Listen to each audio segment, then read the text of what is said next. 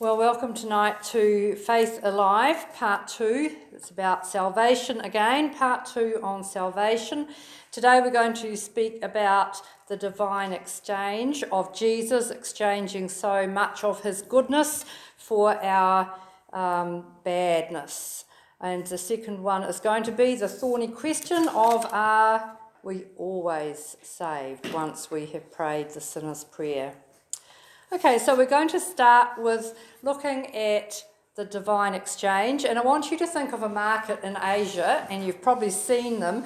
And there's a little lady in the corner, and she's got lettuces for sale, but the problem is they're pretty bad. They've rotted in the sun, and so everyone's going past them and they don't want to buy them. And then a, a, a, trader comes by and he picks up a whole heap of them and puts them in his bag and pays her enough for her to feed her family.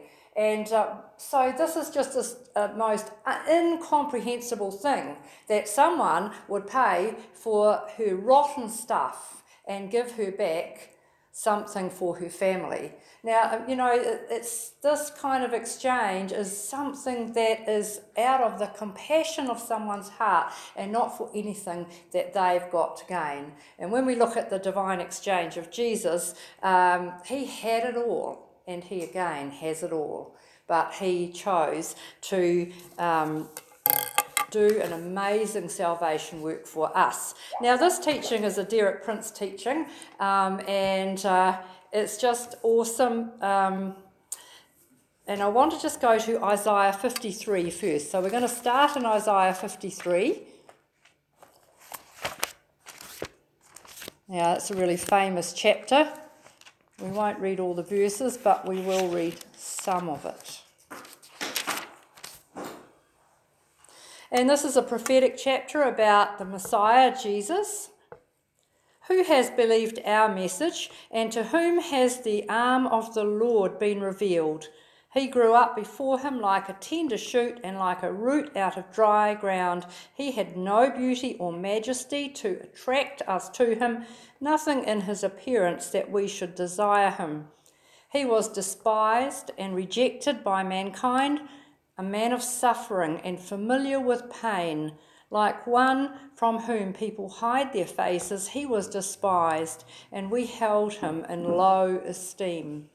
Surely he took up our pain and bore our suffering, yet we considered him punished by God, stricken by him, and afflicted.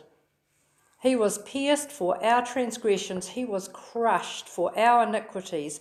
The punishment that brought us peace was on him and by his stripes we are healed. We all, like sheep, have gone astray. Each of us has turned to our own way, and the Lord has laid on him the iniquity of us all. The word iniquity in the Hebrew language has the meaning of rebellion, but it also describes not just the rebellion or the iniquity, but the evil consequences that it brings. Um, and because of this, we need somebody to pay the price for all the wrongs we've done so we can have a special relationship with God again. And we know this. We know John 3:16, you know, God so loved the world, the whole world, everybody in it, that he gave his one and only son that whoever believes in him should not perish but have eternal life. So, first of all, we look at Jesus enduring all the sin and its evil consequences that were due by divine justice to us. He carried them away so they might never return to us again. And in exchange, God offers us all the good that was due to this, his sinless obedience to God. In other words, the evil due to us came upon Jesus and in return, the good due to Jesus could be offered to us, and that's only by grace. Ephesians says it is the gift of God, it's not of works. We can't earn it, it's God's amazing gift. We, receive it by faith. But the principle is the same for many different types of exchanges that we read about in the Bible. So, looking at Isaiah at verse 4 and 5 here, he took our pain and bore our suffering. So, Jesus received the punishment due to our sin that we might be forgiven and have peace with God. That's the spiritual side. And on the physical side, Jesus bore our sickness and pains so we might be healed. So, those are the first two types of exchange that Jesus um, made on the cross. He was punished that we might be forgiven. And secondly, he was wounded that we might be healed. So then we go to verse 10 and it says, Yet it was the Lord's will to crush him and cause him to suffer. And though the Lord makes his and though the Lord makes his life an offering for sin, he will see his offspring and prolong his days, and the will of the Lord will prosper in his hand. So here we see that Jesus was made a guilt offering or an offering for sin. And we can remember in the Jewish times that when people sinned, they needed to bring a sacrificial offering to the priest when they sinned. They'd confess their sin over the animal, then the animal would be killed, uh, paying the penalty for sin.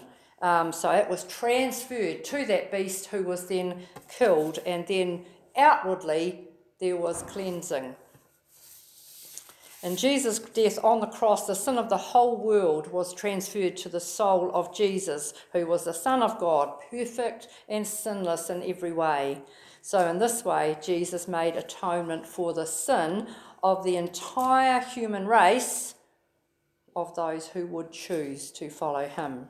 And we read in 2 Corinthians 5:21, "For God made him Jesus who had no sin to be sin for us, that in him we might become the righteousness of God." So this is God's own righteousness, a righteousness that's never known sin, and none of us can earn it.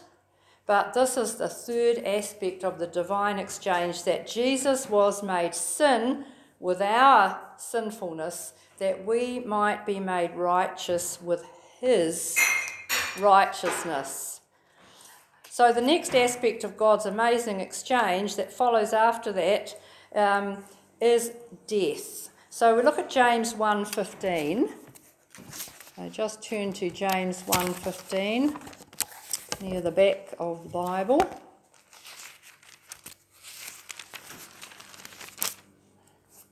And it says, When tempted, no one should say, God's tempting me, for God cannot be tempted by evil, nor does he tempt anyone. But everyone is tempted when they're dragged away by their own desire and enticed. Then, after desire has conceived, it gives birth to sin, and sin, when it's full grown, gives birth to death.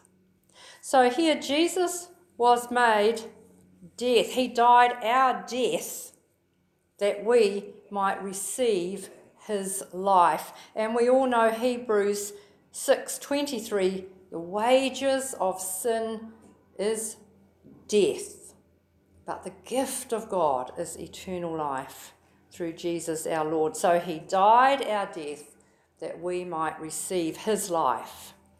So the next aspect we find in 2 Corinthians 8 9, which says, For you know the grace of our Lord Jesus Christ, that though he was rich, yet for your sakes he became poor that you, through his poverty, might become rich. Now, Jesus wasn't poor as a man on earth. He actually had more than all he needed, uh, and he gave out to others. But when he died on the cross, he became poor. He experienced a lack of everything. He was hungry, thirsty, naked, and in need of all the things to sustain life. And he did that, and then after his death, he was buried in a borrowed tomb in a borrowed robe. He endured our poverty that we might share his abundance. So that's the next one. Jesus endured our poverty that we might share his abundance. And Paul says in Corinthians God is able to make all grace abound to you so that in all things, at all times, having all you need, you will abound in every good work. So there's a big emphasis on all there. God gives it all to us. Okay, so the next one is about emotional suffering. Jesus endured emotional suffering on the cross for us. Now, two of the greatest, the cruelest kind of wounds uh, in our society today as well are shame and rejection. And these came upon Jesus on the cross. So, shame's that awful embarrassment or sense of unworthiness that cuts us off from friendship with God or actually with other people if we experience that with other people. And one of the common causes of this uh, in this world today can be sexual abuse and things that have gone very wrong in, in a dysfunctional family, leaving scars that only God can heal. So, Hebrews chapter 12, verse 2 says, Jesus endured the cross, despising the shame so he was prepared to take that shame for us. And execution on a cross was very shameful and humiliating in the extreme. There was a, a stand, a, uh, on a cross, naked, um, with everybody just standing around mocking. And he did this so that all who trust him can be released from their own shame. And he wants to share with us the glory that belongs to him as his right.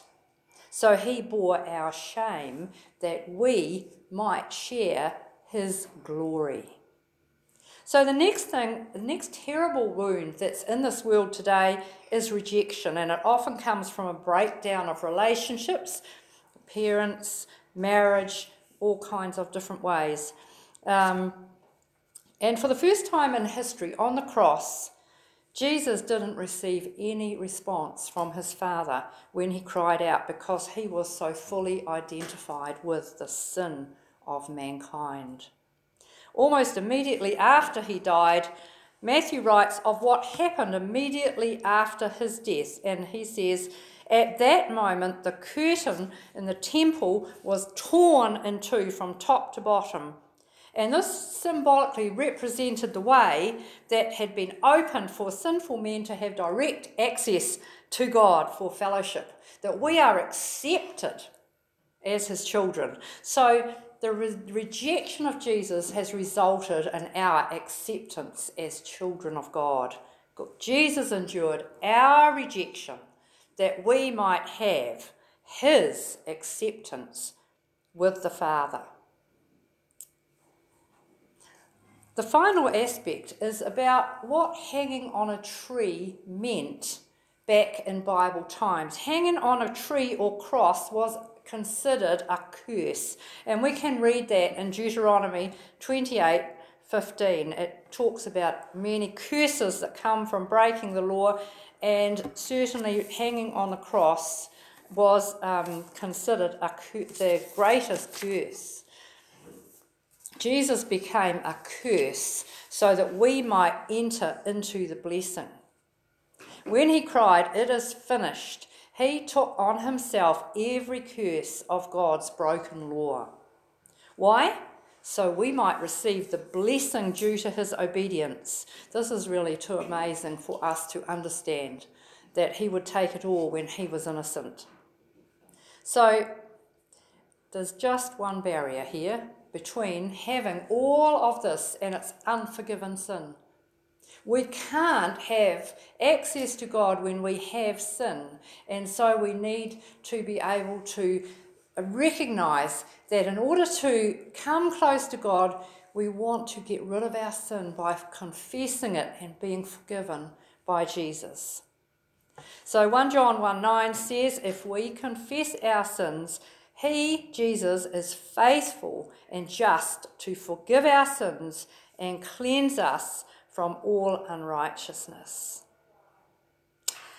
So, we're going to pray this together uh, and thank the Lord for this in this little part of our um, session today. So I'm going to say a little section, and I want you to say it too, as a, a group of us thanking God for this amazing salvation. That's what we're talking about, His salvation. Okay, Lord Jesus, I thank you.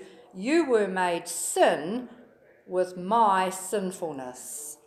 Lord Jesus, Lord Jesus, I thank you. You were made sin with my sinfulness, that I might be made righteous with your righteousness. Lord Jesus, I thank you, you were wounded.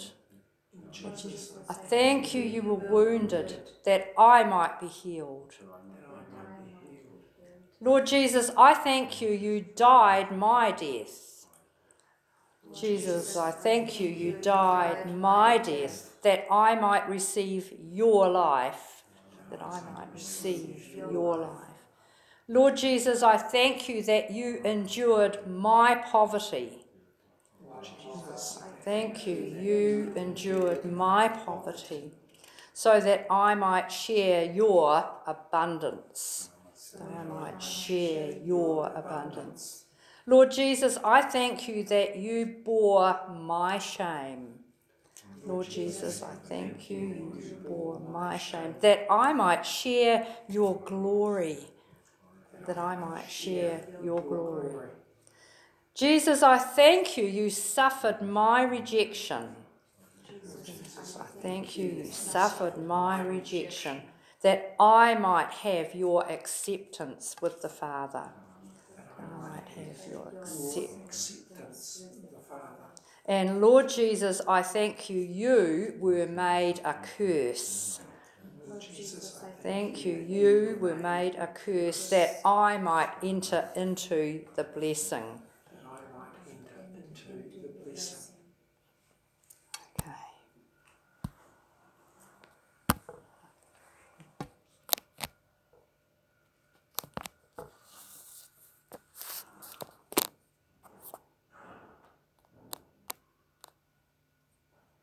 Okay, just stop there. Okay, so the second part of what we're doing tonight is regarding the difficult question of, of are you always saved if you have said the sinner's prayer and made a decision to follow God? And I mean, I want us here to think with an open mind. Uh, you know, sometimes we can have heard things that give us some knowledge, but it's not the right knowledge because it's not backed up by the full counsel of the Word of God. So we just want to open our minds to um, see what the Word says so we don't lead off into something that's not um, rightly dividing the Word of God. God's the God that's revealed in the scriptures. It's not about our experience or worldly input from other people who have given us ideas or opinions or preconceived things that are in our, our minds. It's about knowing the truth. And it's really vital that we do find out and base our lives and our walk with God on the truth. And remember in 2 Corinthians 2 Timothy 3:16 it says that all scripture is inspired by God and it's profitable for teaching, rebuking, correcting and training in righteousness. So this is where we want to go. We want to know what does the word say. All right, so can the saved lose their salvation? Um, okay, so first I want to talk about people who follow God for the wrong reason. And you think, well, isn't there only one reason that you follow Jesus? Well, actually, possibly not. There are people who can see that they will benefit, they will make some personal gain out of following Jesus, and they never come to know really the heart of God. Sometimes they make really great, sac- big sacrifices for the ministry. And in the Bible, it talks about people who even cast out demons, healed the sick, preached, and things like that, but they never intimately knew Jesus. It was all done out of a motive of self gain. So let's turn, like we did last week, to Matthew 7. Matthew chapter 7, verse 22 and 23. And these are the people who expect that when they die, they will be going to heaven because they prayed the sinner's prayer and walked, said, spoke a lot of things about Jesus, did good work. Okay, Matthew chapter 7, verse 22. Not everyone who says to me, Lord, Lord, that means supreme master, will enter the kingdom of heaven, but only the one who does the will of my Father who's in heaven. Many will say to me on that day, Lord, Lord, did we not prophesy in your name and in your name drive out demons, in your name perform many miracles? Then I will tell them plainly, I never knew you. Away from me, you evildoers. When we look at Acts 19, let's turn now to an example that uh, is given in Acts. Acts chapter 19, verse 13. And this is these are the sons of Sceva. That he was a priest. So Acts chapter 19, verse 13 to 16. Some Jews who went around driving out evil spirits tried to invoke the name of Jesus over those who were demon possessed. They would say, In the name of Jesus, who Paul preaches, I command you to come out. Seven sons of Sceva, a Jewish chief priest, were doing this. So it must have worked sometimes. But then there was one day. One day, the evil spirit answered them Jesus I know, and Paul I know about, but who are you? And then the man who had the evil spirit jumped on them and overpowered them all. He gave them such a beating that they ran out of the house naked and bleeding. And when this became known to the Jews and Greeks living in Ephesus, they were all seized with fear, and the name of the Lord Jesus was held in high honour.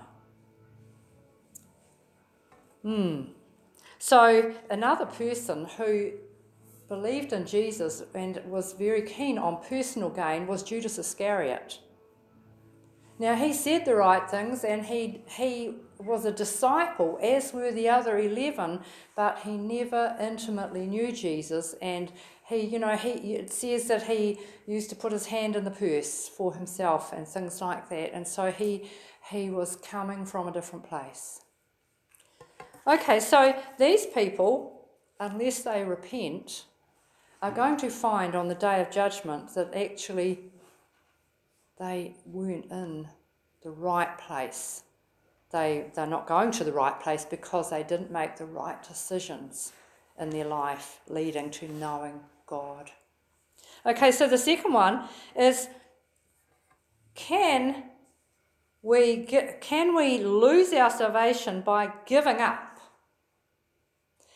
Well, this is a really big one because we all know people who used to be Christians but who gave up. And we like to think that uh, God will be merciful to them, but God is also just. And we find that over and over again in the Bible, endurance and being an overcomer is really, really important um, in um, our eternal destiny. So if we look at um, James 5 19 and 20. James 5 19 and 20. My brothers and sisters, if one of you, that's you, people of the Lord's church, should wander from the truth and someone should bring that person back. Remember this whoever turns a sinner from the errors of their way will save them from death and cover over a multitude of sins. So, you know, we it's not our job to to point fingers and to say to people you're out or you're in. Our job is to pray for them and to seek to draw them back because there comes a time when the turning away um, is going to take them to um, to death, to spiritual death. So we're not the ones to say what point that happens, but we're the ones who Jesus says, bring them back, turn them, challenge them. Don't let them do it. Don't let them go to that consequence. Because Revelation 3 5 says it's possible to have your name erased from the book of life. Let's look at that. Revelation chapter 3, verse 5.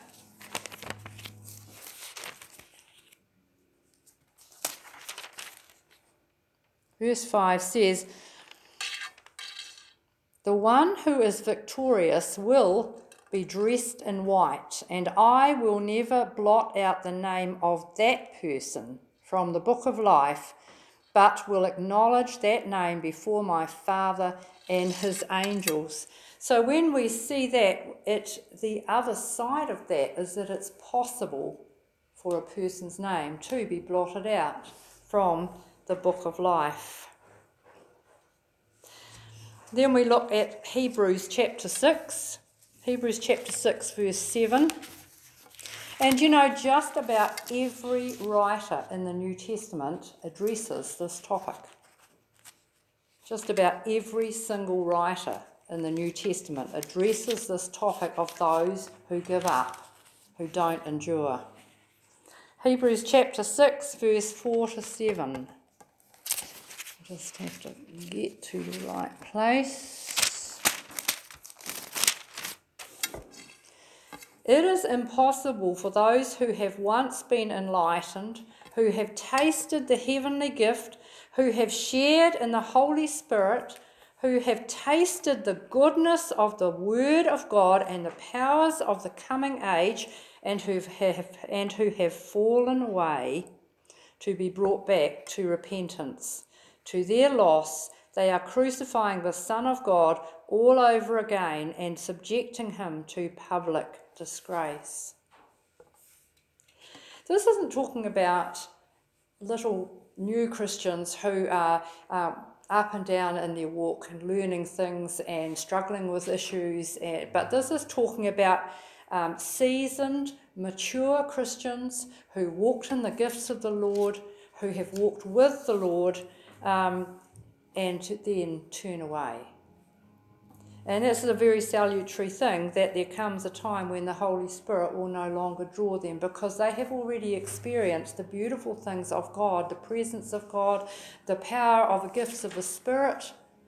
And it's not our job to say when this happens, but it's our job to be um, warned that these things are possible. Um, you know, there's times when we hear about people who were very um, influential as Christians who have na- who now say, "I don't follow God, and I don't believe anymore." And at that point, this that's a very um, scary place from my point of view. Okay. The problem with some of these people is that they don't leave the organised church when they don't believe anymore or they live a life that shows that they don't believe which means that they are dangerous to people who are wounded or weak Christians. So we have to be on our um, looking carefully and discerning so that we can um, look after the flock that we are the, part of the family that we're part of because there's people and you know uh, in the uh, paul says sometimes they're like wolves in sheep's clothing so we need to be careful. This happens just because someone um, turns away from the life of walking with Jesus. Sometimes they still wear the same clothes, so to speak, and we have to be careful. The other, uh, the third thing here is, uh, you know, we need to be careful about bitter unforgiveness because unforgiveness is, uh, is corrodes on the inside of a person and you know, we have the story in Matthew 18 of um, the person who was forgiven so much by the uh, master, but then he went out and he found someone who owed him just a little bit. A teeny bit of what he'd been forgiven. He begged the master, Please forgive me this debt, and the master forgave him. But then he went out and he demanded a teeny debt be paid from someone else. And um, it's very salutary that Jesus says then that um, that person has to pay back all that he owes himself as well. And, you know, bitter unforgiveness, absolutely refusing to forgive someone, um, will do open the door to all, man, all manner of evil. This isn't somebody who's working over something difficult that they're um, trying to forgive and they're working through some steps and they want to actually be done with this and forgive. They're just finding it difficult. This is someone who who has a bitter resolution never to forgive somebody after what all the things that Jesus has forgiven us. So this that's a dangerous place to be. Um, First, First Timothy four says uh, some will depart from the faith, and there's a whole lot of reasons why, and one of them will be they are offended. Let's look at First Timothy chapter four and it talks about the last days. First Timothy chapter 4, which we most people would agree that's where we're at right now. First Timothy chapter 4 the verse 1 the spirit clearly says that in later times some will abandon the faith and follow deceiving spirits and things taught by demons such teachings come through hypocritical liars whose consciences have been seared as with a hot iron. They forbid people to marry, they order them to abstain from certain foods which God created to be received with thanksgiving by those who believe and who know the truth. And it goes uh, on, okay, it's just a wrong one. Somewhere else it talks about many will depart. This here says some will abandon the faith. And we know that unforgiveness is just one of the many reasons people get offended and they won't deal with it. And you know, I've had somebody say to me, I choose to be offended. I am offended and I choose it. And it's a dangerous thing to do because that, once again, it messes with your own soul. So, um, do we or don't we have eternal security then?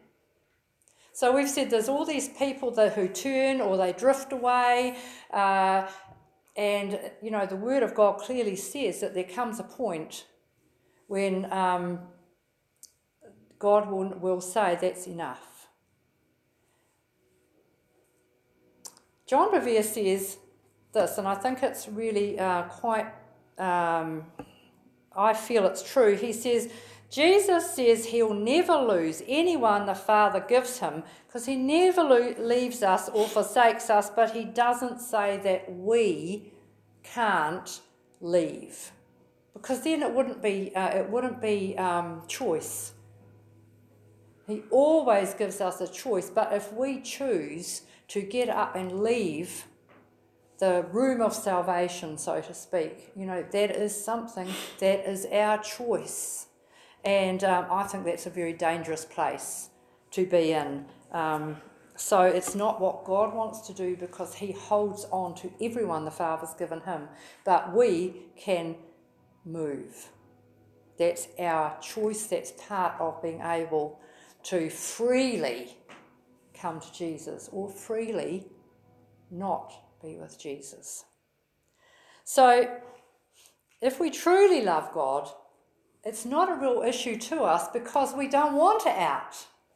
I mean, and this is the thing about relationship. We don't want out because we love Jesus and we know in our hearts he's, he's so awesome that we don't want to go somewhere else and do something else. You know, this slipping away happens little bit by little bit when we lose our first love or our second love and third love, and there's no love left, and it just becomes like rules. So that's what we don't want to have in our lives. We want to hold on for all we're worth to endure uh, and to overcome. And Jesus says, with all these exchanges, I give you all you need to do it, but you've got to be plugged into me because I'm the source of power. You know, um, why are eternal judgment and punishment the part of the basic foundation of our faith. It seems a bit strange, doesn't it? They seem like really weighty topics. Why does Hebrews um, say that these are part of our basic foundation for our faith? Well, John Bevere gives two reasons for this, and the first one is that it gives us the fear of the Lord. And this isn't a terror, this is a holy awe for who our God is. And this keeps us from um, doing things that we know are not godly. This holds us in a healthy relationship with God. So, the fear of the Lord, we'll talk about that another time a little bit more. Um, if we don't have the fear of the Lord, well, then it's much easier for us to compromise. Because we think, oh, well, you know, um, so much grace. Have you heard that before? You know, there's so much grace that I'll be able to just deal with that again. I think we've all some it's just flicked through our mind at some time the grace of God, and it's sort of like an excuse, but it's not true. You know, um, the grace of God is the grace and the empowering for us to be able to walk godly. It's not the covering for every sin that we decide to do. uh, our God will give grace. It, that's not what it means at all. So we have to be careful about how we define grace. Grace is the empowerment, it's a gift, but it's God's empowerment to walk godly, to walk well in, as the Lord's people. Okay, so we go back and we think about the righteous man who built his house on a rock. And so when the storms came, his house was solid. And we know that um, we need that stability of being on the rock, and the rock is for people who obey. It says those people who obey the word of God are like the man who builds his house on a rock. So um, it brings stability to know and obey. There's a real stability in our lives. Isaiah 33, verse 6, is a really lovely verse about the fear of the Lord. It says, He, God, will be the sure foundation of for your times, a rich store of salvation and wisdom and knowledge. The fear of the Lord is the key to this treasure. So we want the treasure, it's in a treasure chest, and we want to open the treasure chest. We need to have the fear of God that will open the treasure chest of salvation and wisdom and knowledge. If we don't have the fear of the Lord, well, then we don't have the access to those rich treasures of God because we would treat them too lightly and we must treat them with the honour and respect and awe that they deserve. Okay, so the second reason why it's really important for us to, um, to know these things from early on in our Christian life is because every day as we walk with God, we influence other people. And so we're not just in this with ourselves, just me and myself. We actually are in community, and so we influence the people we're with. And um, we need to have a firm understanding so that we don't lead other people astray either. You know, um, it's nice to speak about blessings and prosperous, happy lives. But actually, we need to be balanced about this because we need to also speak about the preaching of the cross and the price of following Jesus. And sometimes this has not been part of our, um, our communication with people, but um, as we've in the last two weeks have been saying is this has to be part of our conversation with people. It costs to be a Christian. It's not tack this on beside the rest of my life. It's chuck the rest of my life, and this is the pearl of great price that I will give everything else for because it's worth that. So that's what we have to keep in mind. So, the last thing I want to do is just to um, suggest that we read through in our personal uh, devotions this week Revelations 1 to 3, the letters to the churches. Because what this does is it reinforces who the Lord loves most, or who the Lord is uh, going to give the prizes to, really, in his kingdom, and it's those who overcome. Those who endure and those who overcome. Hebrews 11 and Revelations 1 to 3, it's those who endure and those who overcome. They don't give up, they don't shrink back, they don't turn back. They are solidly built on the rock of obeying Jesus and looking in his face so that they can't be distracted from his way. So, as we said before, the absolute key is our love relationship, fostering our love relationship with Jesus. If we every day foster that relationship and with each other, commune this relationship, be in each other's presence to talk about the difficult things, to pray out the problems, and just to love each other, then we will solidly follow our King. And it will not be a problem. These things will not be a problem. What happens is people have a wrong idea of what it is to follow Jesus, and it leads to sloppy behavior. And, it's not godly. That is not godliness. God's calling us to be a pure and holy people blameless before Him, and He's given us the grace to empower us to actually live that way. So let's pray. Oh, Father, you are amazing, and your plan is totally beyond what we could ever dream up that you would exchange all our rottenness for so much more than we could ever begin to ask or imagine. We thank you for your salvation. We thank you for your grace to us. We just love you, Jesus, and we want to be faithful in the way we walk and the way we talk about you and your way as well. We just ask you now to help us this week, this month, this year and everything that we're involved in, that we will honour you and obey your word and reflect you because you are our Lord, our Supreme Master. Thank you, Jesus. Amen.